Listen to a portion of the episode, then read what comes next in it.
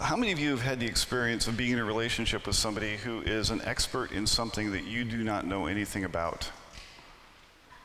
Anybody? It, it, it's, it's interesting. This can present you with certain kinds of challenges. Uh, one of the scenarios that takes place is that the, the people who are experts in things can talk at some length about what they are experts about, um, a great length, uh, unimaginable length, actually.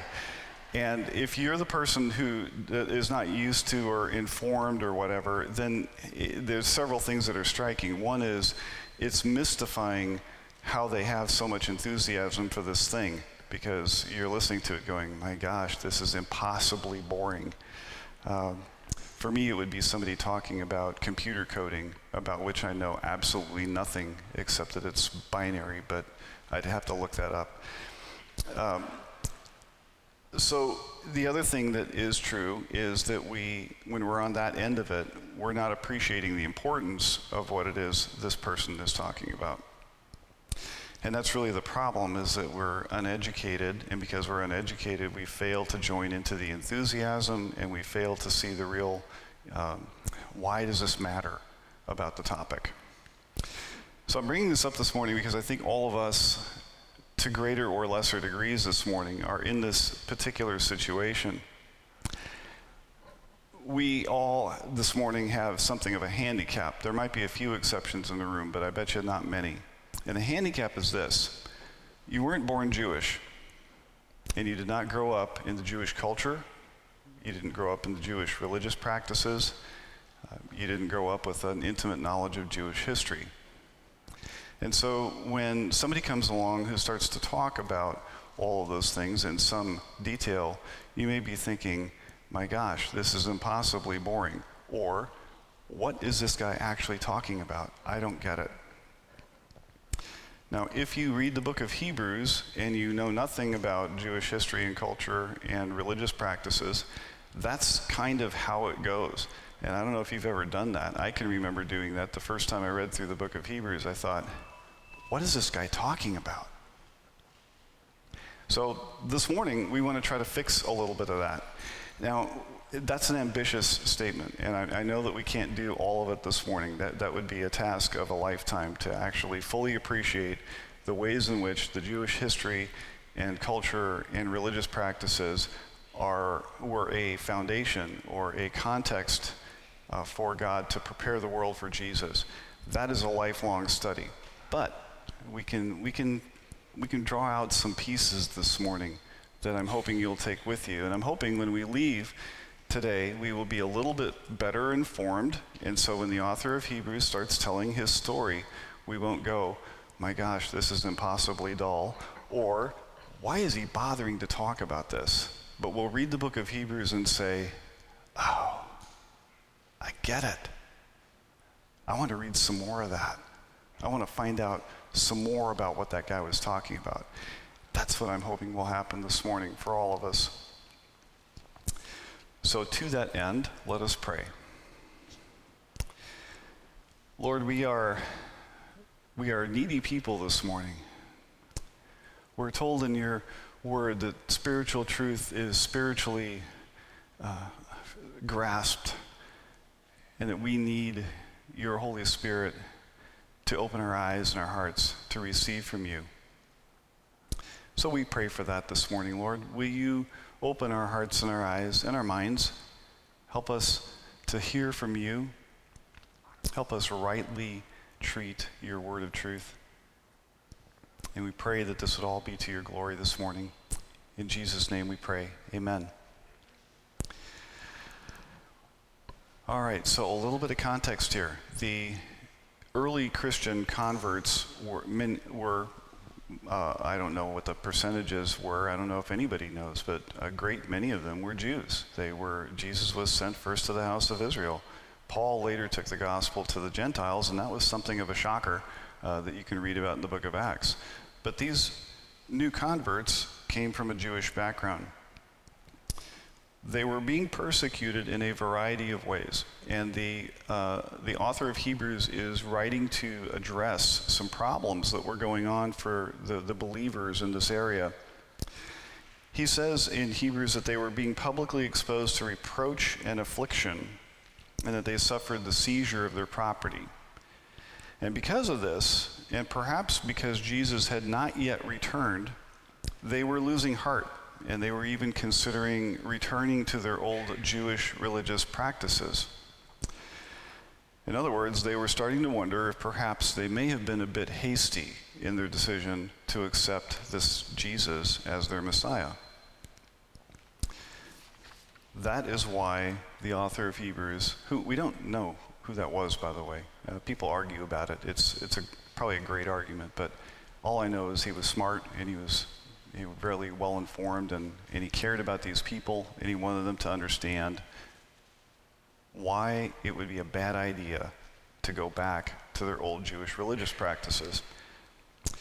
So, in this context, let's take a look at our first passage, which is in Hebrews chapter 4. Now, I'm going to give you a warning this morning. I'm going to read a ton of scripture this morning, and I'm not going to say a ton about all of it, or else, like last week, we would have been here till 5 o'clock. Well, this week it's kind of the same thing. But what I'm hoping will happen is you're going to take some of this stuff home with you, and you're going to reread Hebrews chapter 9 and chapter 10 and chapter 5 and chapter 4. Chapter 2 is good too. I want I'm hoping that your thirst for understanding God's word is going to be like tweaked today in a big way. You're going to go home and say, "No, forget the barbecue. I need to read Hebrews." Hebrews chapter 4, starting in verse 14. Since then, we have a great high priest who has passed through the heavens, Jesus, the Son of God. Let us hold fast our confession. For we do not have a high priest who is unable to sympathize with our weaknesses, but one who in every respect has been tempted as we are, yet without sin. Let us then, with confidence, draw near to the throne of grace, that we may receive mercy and find grace to help in time of need. For every high priest chosen from among men is appointed to act on behalf of men in relation to God, to offer gifts and sacrifices for sins. He can deal gently with the ignorant and the wayward, since he himself is beset with weakness. Because of this, he is obligated to offer sacrifice for his own sins, just as he does for those of the people. And no one takes this honor for himself but only when called by God, just as Aaron was. So also, Christ did not exalt himself to be made a high priest, but was appointed by him who said to him, You are my son, today I have begotten you. As he says also in another place, You are a priest forever, after the order of Melchizedek. In the days of his flesh, Jesus offered up prayers and supplications with loud cries and tears to him who was able to save him from death, and he was heard because of his reverence. Although he was a son, he learned obedience through what he suffered.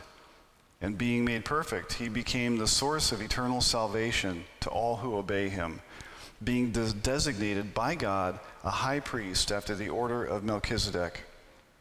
About this we have much to say and it is hard to explain since you have become dull of hearing. So just bear in mind all this stuff that we're talking about this morning is really basic, according to the author of Hebrews. He's like, look, you guys have gotten kind of dull of hearing, and I know you're kind of wavering in your faith. I'm going I'm to go over some things for you, but really what I'm doing is pretty basic, and there's a ton more we could tell you, but we can't because, well, you know, you're kind of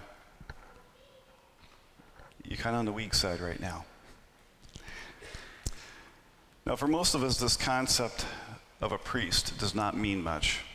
And even if we have had exposure in the past to uh, churches or religious organizations that do have priests, it probably did not bear a great deal of resemblance to the ancient Hebrew practices and, that, that the priest would have engaged in uh, in, the, in the temple or before that in the tabernacle. And so when we hear priest, we get different kinds of ideas in our head than what would have been going around in the mind of a first century Jewish convert to Christianity. So let's take a look at some of the basics that they would have been familiar with and see how this affects our understanding of the scripture. You gotta love a good laser pointer, don't you? This is the tabernacle. Uh, so, those of you who know your Jewish history, um, and don't quiz me on it because I'm no expert, but those of you who know your Jewish history uh, know that the, the Jews, when they were uh, led by Moses out of Egypt, uh, they were Moses was delivered instructions uh, from God to uh, put together this tabernacle, and they carried it with them throughout their time in the wilderness. And the layout of the tabernacle is very similar to what you're going to see in the Temple of Solomon, which we're going to show in a minute, and then also in the Second Temple, which we'll take a look at after that. But you have a basic, uh, the, the, in, in all of these, there is a, an area here, a courtyard, where the sacrifices take place. And so there's, a, there's an altar on which the sacrifices are, are burned. There's tables for the, the, uh, the slaughtering process. And then you have, this is where the priests would be working in this area. Now, there's an entrance here to what is called the, uh, the holy place. And that is, uh, this is really the, what becomes later the actual body of the temple itself. And inside, there are two sort of compartments or two rooms. The first one, the larger room, has a variety of things that were important in, in the, the religious practices that the priest engaged in. Uh, the altar of incense, the lampstand, the table of the showbread. And then you see right here, there's kind of, it's, I don't know how well you can see that, but there's sort of this barrier. Uh, and that's a cutaway. It would have gone across the whole thing. But this is the veil, or sometimes called the curtain, depending on your translation.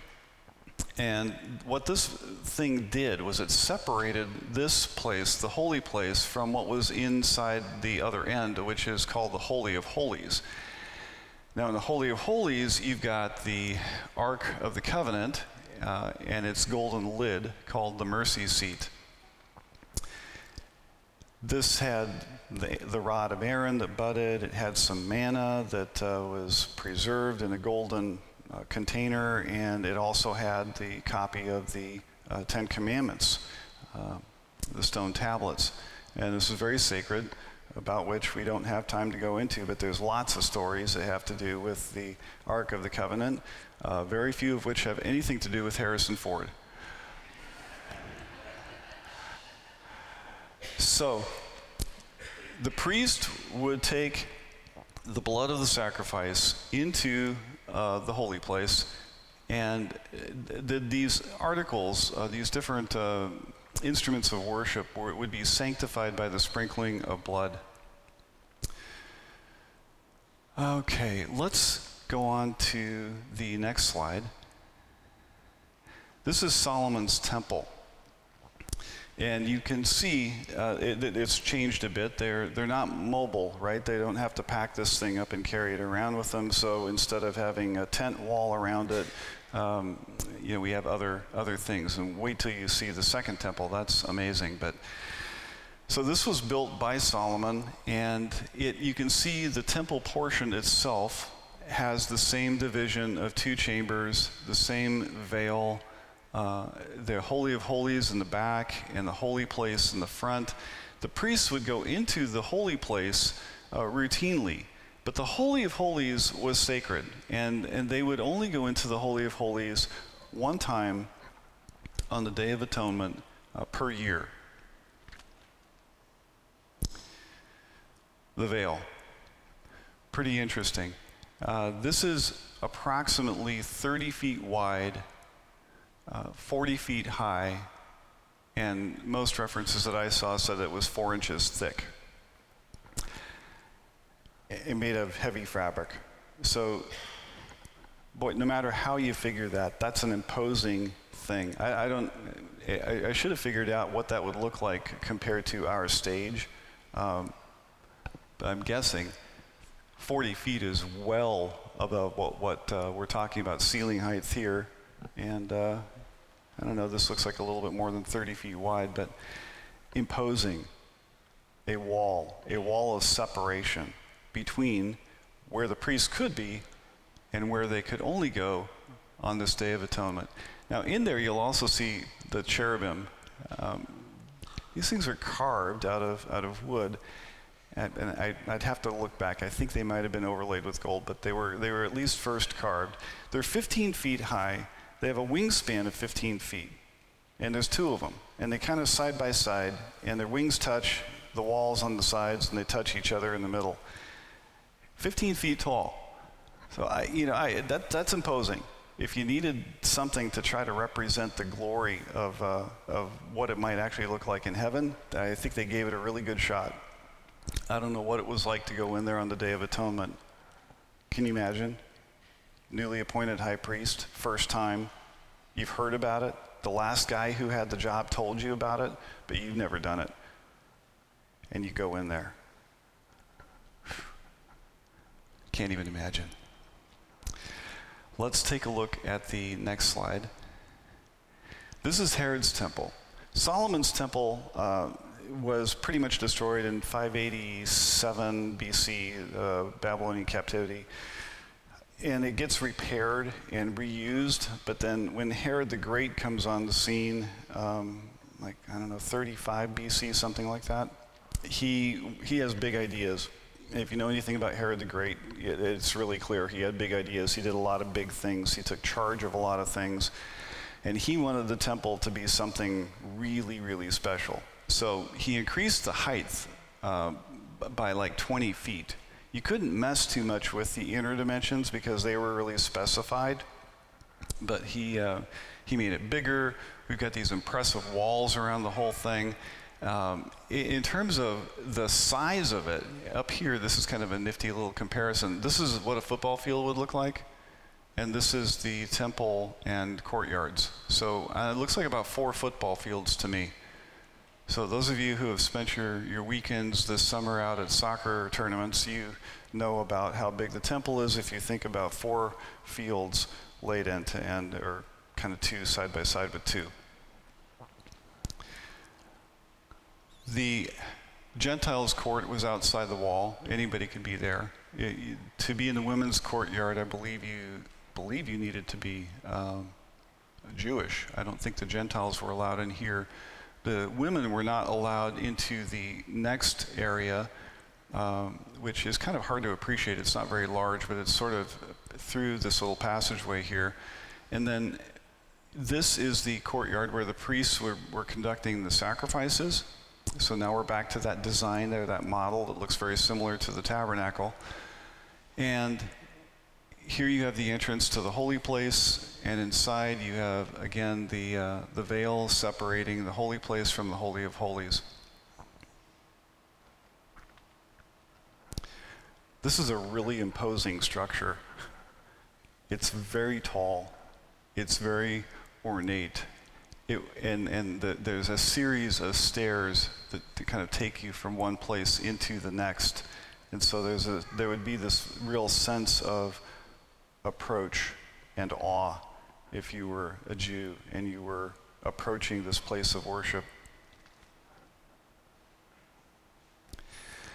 So, sacrifices were offered a lot. Sacrifices were offered in the morning, they were offered in the evening, they were offered for special purposes. If you had committed certain sins, they were offered. If, they, if you had certain conditions and needed to be cleansed, if you'd become unclean and ceremonially unclean in some way, then there were sacrifices that would be offered.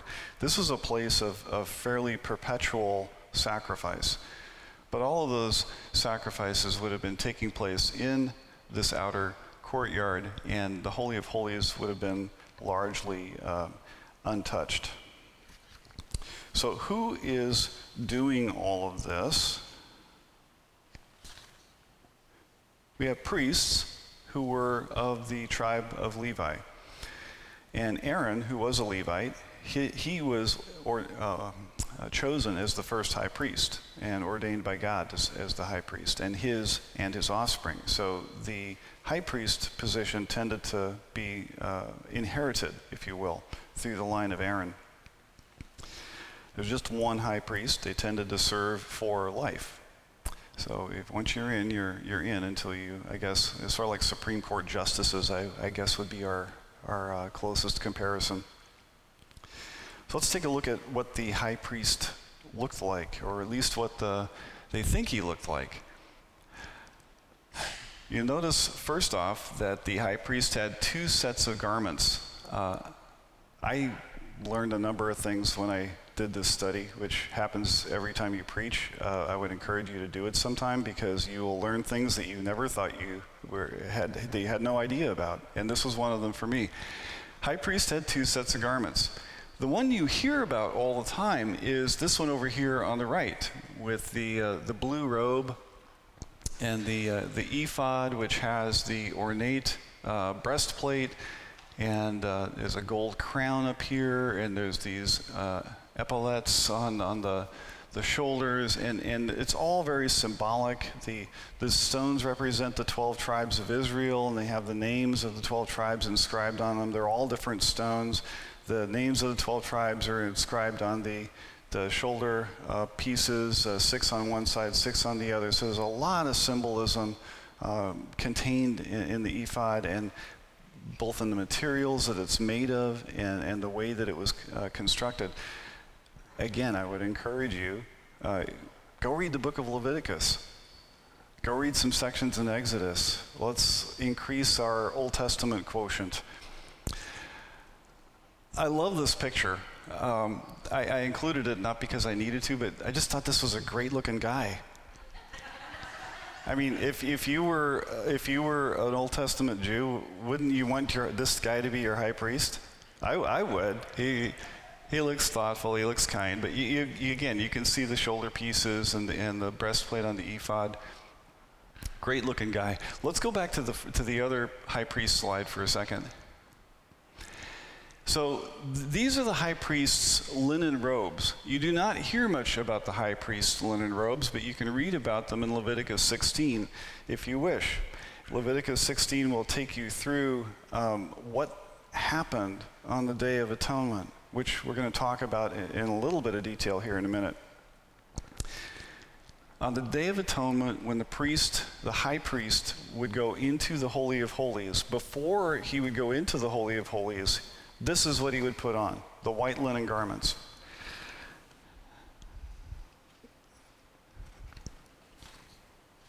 On the Day of Atonement, the priest would offer a bull for himself and his household. He would sacrifice this bull and he would carry the blood into the Holy of Holies, sprinkling the blood before and over the mercy seat. Now, this is actually his second trip into the Holy of Holies that day. The first trip in is to burn incense before uh, the Ark of the Covenant. It's all very prescribed. It's a great read. It's fascinating. It's foreign to us. We have nothing else to compare it to. But it's important for us, to, if we're going to understand Jesus, our great high priest, we have to know a little bit about this stuff. So he goes in first, burns the incense, comes back out, changes clothes. There's a bunch of clothes changing that goes on this day. He offers the bull for himself and for his household. He carries the blood into the Holy of Holies, sprinkles it before the and over the mercy seat. Then he comes back out. I think there's another clothes change. He sacrifices the goat. This goat is a sin offering for the people for all of the people of Israel. And again, he then takes the blood back into the Holy of Holies, sprinkles it before the, the Ark of the Covenant and over the mercy seat. Finally, another goat is brought forward, and the priesthood lays his hands on the head of this goat, and the sins of the people are confessed, they're imparted to this goat, and this goat gets sent out into the wilderness, symbolically carrying away the sins of the people from them.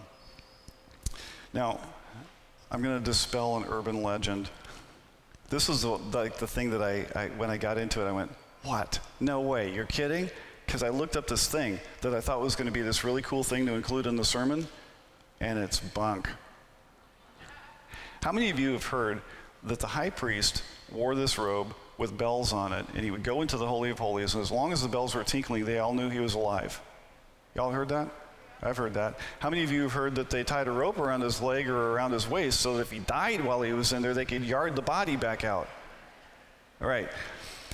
Uh, well, that's what I thought too, and it's a great story. I mean, people did die by doing things incorrectly around the Holy of Holies. Aaron had a couple of sons that, that died because they offered incense in an improper way before the Lord.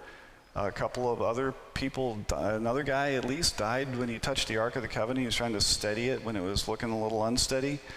So, I mean, it's not a far fetched story, right? If the high priest messed up, he could die in there. I thought it was a great story. Turns out it's just that it's a story. There's nothing in the Bible about a rope. And once you read through how detailed everything is that touches the high priest, you got to believe that if there was a rope, there'd be something written about it. On top of that, there's no bells on the white linen. I mean, even if you like the rope story, he didn't have any bells on when he went into the Holy of Holies. Read about it, Leviticus 16. Okay, I was a little disillusioned, I got to admit, because I like the story. But I, I kind of like it. I'm kind of getting used to it. I, I like it better this way, actually, because I think the symbolism of taking off all of that stuff, all of that outside stuff that was so impressive, that was so valuable, that was so precious, that would perhaps even make the high priest look like he was in an elevated position. All of that stuff comes off. He's got nothing. He's got nothing except the white robes, the linen. Linen, I, I I believe, represents something that, that did not uh, contain the work of man. And, and so it was, it was a, a holy garment, but the holiness was not from the priest. I just like that idea that I'm not all that. I take all this stuff off, I humble myself, I go into the Holy of Holies. What have I got? I got blood. That's all I got. I've got a sacrifice.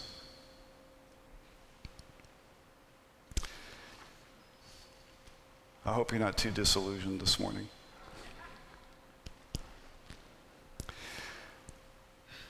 Okay, that is a quick tour. And it was as quick as I could make it, and it still took too much time.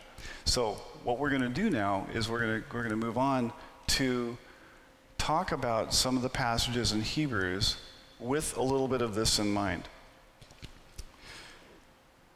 Let's go back to our, our text that we opened with this morning. Since within we have a great high priest who has passed through the heavens, Jesus, the Son of God, let us hold fast our confession.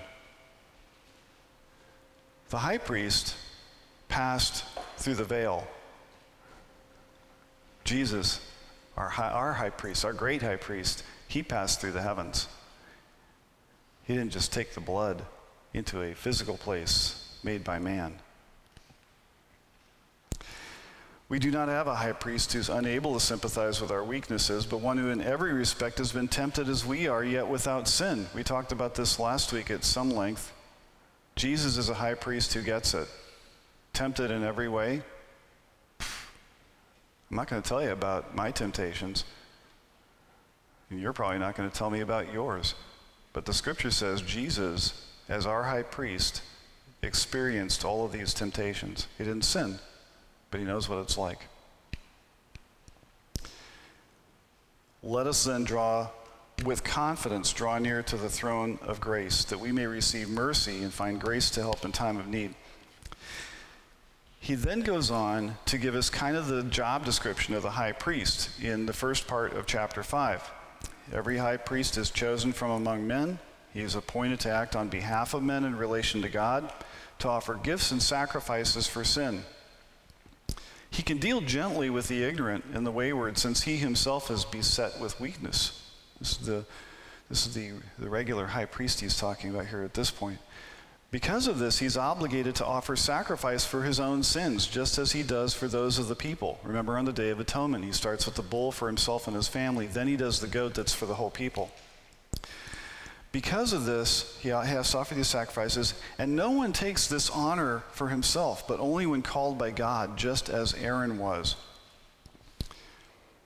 Now, this would have hit the, the ears of the first century uh, Jewish converts uh, a little bit, um, would have made them a, a little bit curious, or they would have reacted to this, because since the time of Herod the Great, Herod the Great was choosing the high priests.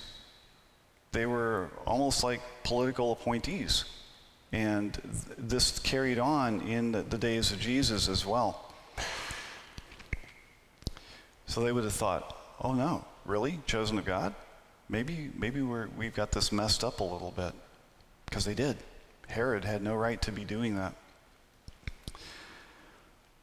So also Christ did not exalt himself to be made a high priest, but was appointed by him who said to him, You are my son, today I have begotten you. As he says also in another place, You are a priest forever after the order of Melchizedek. I'm not going to tell you about Melchizedek. I just want you to be curious. It's, it's kind of mysterious. We don't know much about it, but go read about it.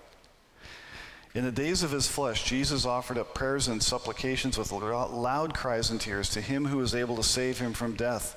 And when he was heard because of his reverence, he was heard because of his reverence. So Jesus is offering up prayers and supplications with loud cries and tears. Where does that take you to? Gethsemane, right? Garden of Gethsemane, loud cries and tears from the one who, to the one who was able to save him from death. It says he was heard because of his reverence. Does that strike you as odd? If he was heard, wouldn't he have been rescued from death and not had to die? That's how it might appear at first glance. But what did Jesus pray in the garden? Father, if it be possible, let this cup pass from me. Nevertheless, not my will, but thy will. That prayer was answered. The will of the Father was, was what took place.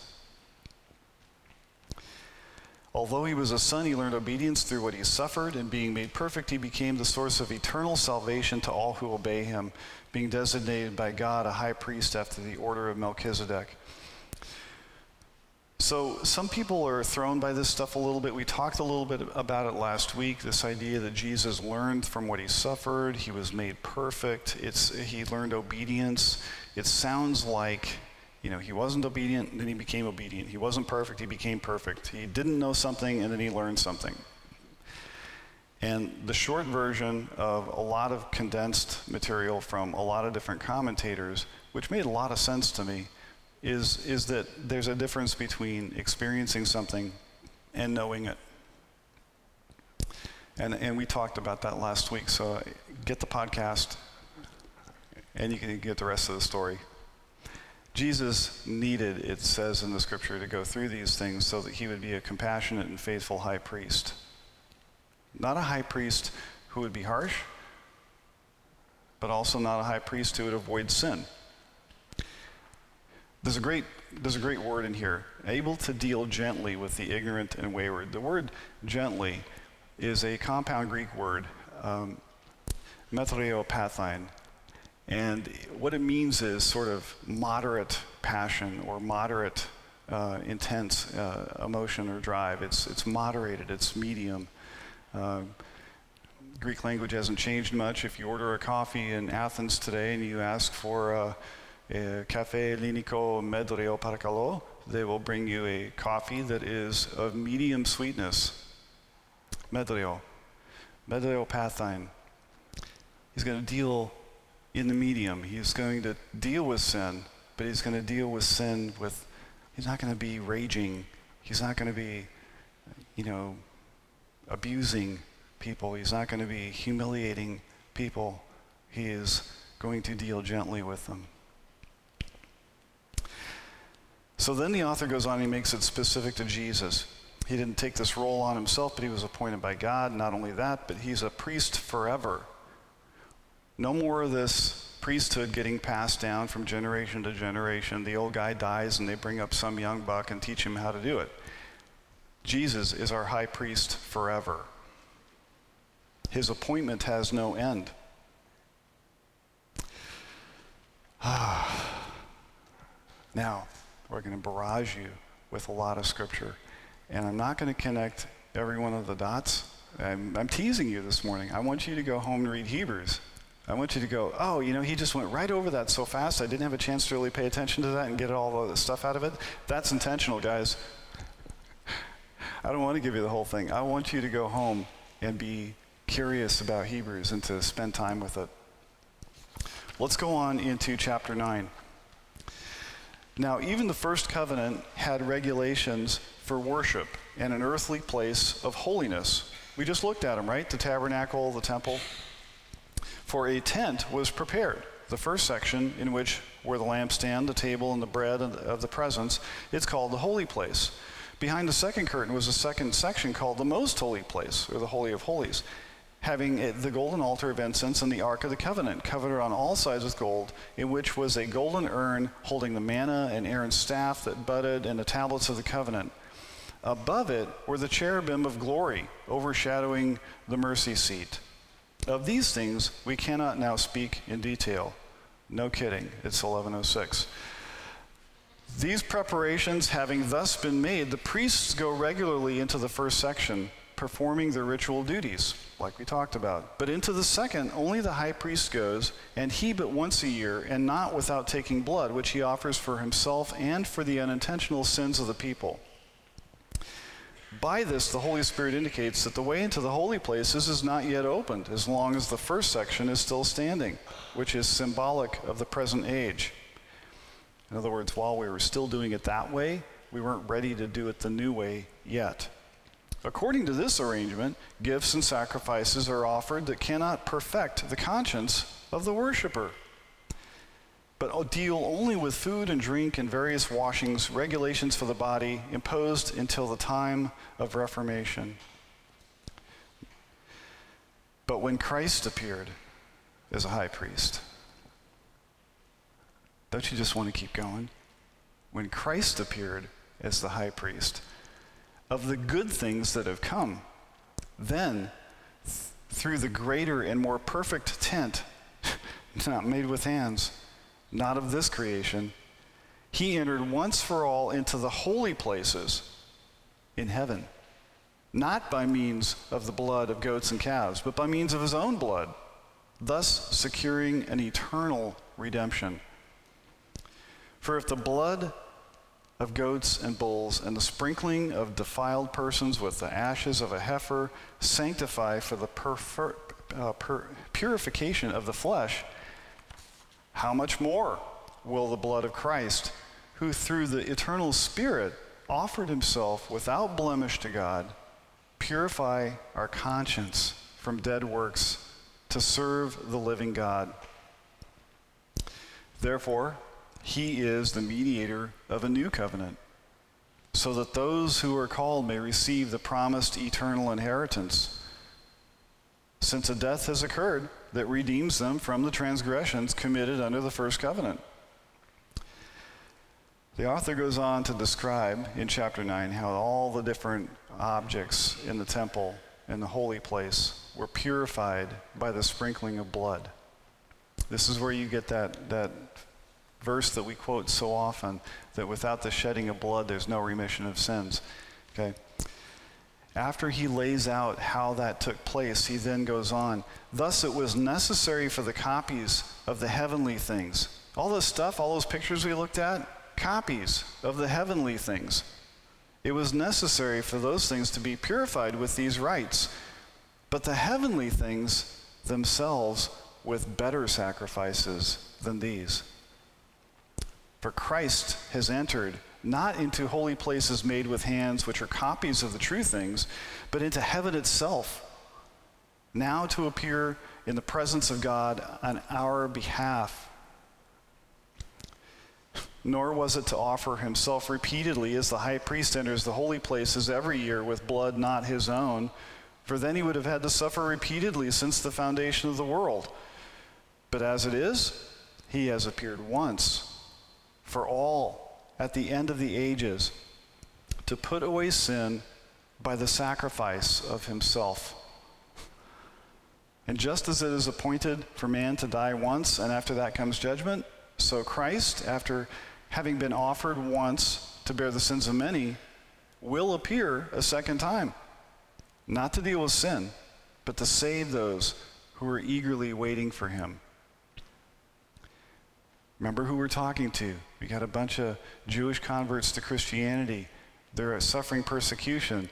They're starting to have doubts. They're wondering, maybe we should go back. And the author of Hebrews says, let's think about this. The old way were just the shadows of the heavenly things. The old way, th- th- these are just pictures, they were images.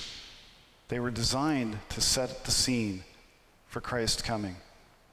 The old high priests would die. You have a high priest who is never going to die. The old priests had to keep offering sacrifices over and over and over again. This priest doesn't have to do that.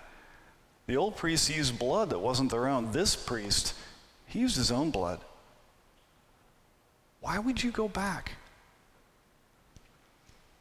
He's coming a second time, not to deal with sin. He's already done that.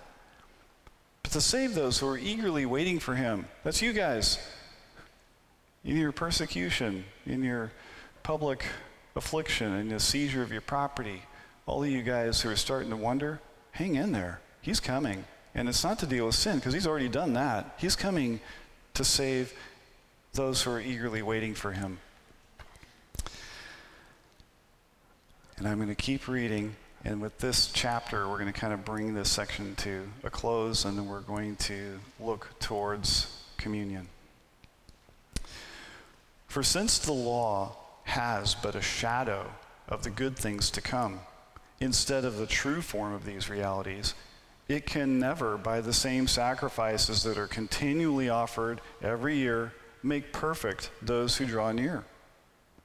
Otherwise, would they not have ceased to be offered? Since the worshippers, having once been cleansed, would no longer have any consciousness of sins? In other words, if it worked, why would we keep doing it? Wouldn't be any need, right? If you did it and did it right once, there would be no need to do it again. But we obviously have to keep doing it and doing it. It's a shadow of what's to come. But in these sacrifices, there's a reminder of sin every year for it is impossible for the blood of bulls and goats to take away sins. Consequently, when Christ came into the world, you got to love this. When Christ came into the world, he said, Sacrifices and offerings you have not desired, but a body, a body you have prepared for me. He's talking about sacrifices, guys. He says, The blood of bulls and goats, you didn't desire that, but you made a body for me so that I could be the sacrifice. In burnt offerings and sin offerings you have taken no pleasure. Then I said, Behold, I have come to do your will, O God, as it is written of me in the scroll of the book. When he said above, You have neither desired nor taken pleasure in the sacrifices and offerings and burnt offerings and sin offerings, these are offered according to the law. Then he added, Behold, I have come to do your will. He does away with the first in order to establish the second. And by that, by that will, we have been sanctified through the offering of the body of Jesus Christ once for all. And every priest stands daily in his service, offering repeatedly the same sacrifices which can never take away sins. But when Christ has offered for all time a single sacrifice for sins, he sat down at the right hand of God, waiting from that time until his enemies should be made a footstool for his feet. For by a single offering he has perfected for all time those who are being sanctified. You're a Jew. You've grown up in Jerusalem. You have watched sacrifices taking place over and over and over and over again. This guy comes along, he says, Guess what? It's done. The old order's been done away with. We have one sacrifice, and, that, and it's done. He sat down at the right hand of God. The Holy Spirit also bears witness to us. For after saying, This is the covenant that I will make with them, after those days, declares the Lord, I will put my laws on their hearts and write them on their minds. Then he adds, I will remember their sins and their lawless deeds no more. Where there is forgiveness of these, there is no longer any offering for sin. We don't need any other priest than Jesus. We don't need any other sacrifice than the one he has already made.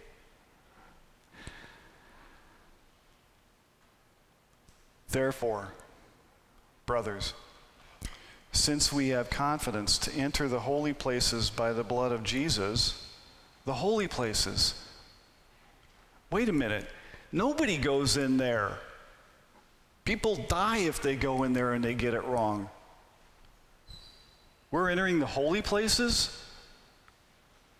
Can you imagine how staggering this would have been in the ears of a Jew who maybe watched from the courtyard as the priests went in?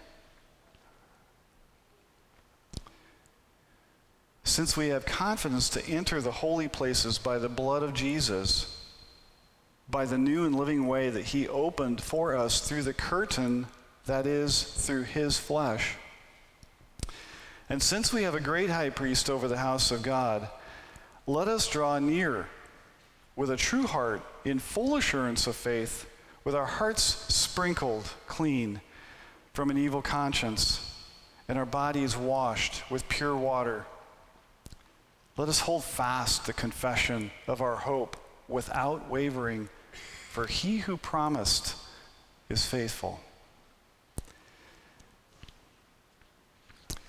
Matthew 27 51 describes how when Jesus died, the temple curtain was torn in two. Wasn't torn a little bit, wasn't roughed up or abraded. It was ripped in half from top to bottom. 30 feet wide, 60 feet tall, and 4 inches thick. Some estimates were that it weighed maybe as much as four tons and took a few hundred guys to hold it. It tears from top to bottom. It separated the holy place from the Holy of Holies. We have access into the holy place by the blood of Jesus. Not just access, but we're told to enter with confidence into the holy place by the blood of Jesus. His flesh was rent, his flesh was torn. When his flesh was torn, the temple veil was ripped in half. How'd you like to have gone in the temple after that? I wonder what the priest thought. They walked into the holy place and they saw this thing ripped in half. We have a new and living way by which we have confidence to enter the holy place by the blood of Jesus. What a staggering thought. What an amazing change of order. Now the shadows are done away with because we have the thing that's been casting the shadow. We have the reality. We have the perfect sacrifice. We have the perfect high priest. We have a new covenant. And we have access to the presence of God. This priest remains forever. His sacrifice, done. Done. Seated at the right hand of God. There's nothing in your life that needs to be atoned for that has not already been atoned for. Amen? Let us draw near with full assurance of faith.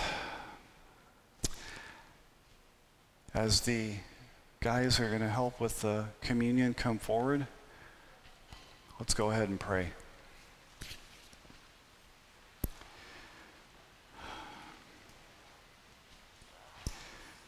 Jesus, it's, uh, it, it's, it's hard to even it's hard to even pull all this together into a coherent prayer. I, I'm, I'm just amazed by you.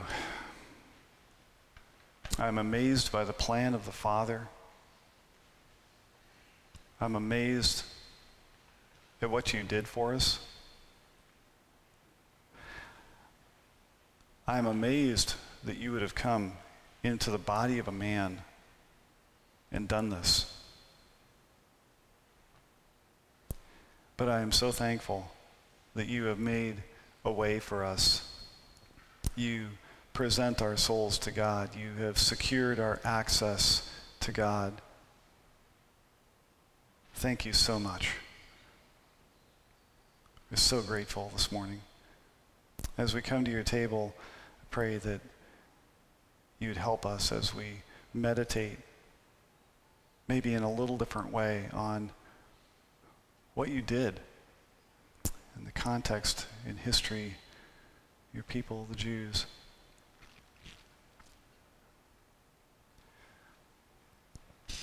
Lord, we come before you this morning. We, we just want to pause.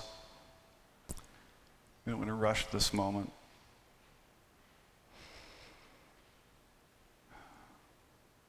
Lord, we take some time just to bring our requests to you, to bring our hearts before you, to think about your atonement, to think about its perfection, its completeness.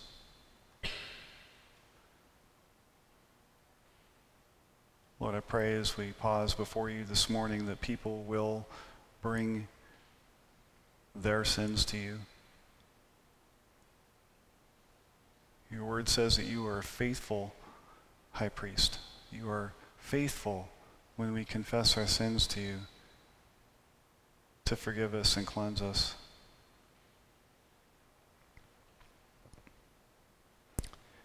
Jesus, we come to you this morning with full assurance of faith. Trust in your sacrifice on our behalf. As we come to your table, Lord, may we honor you, may we remember you, may we exalt in what you have done for us. We pray these things in your name, Jesus. Amen.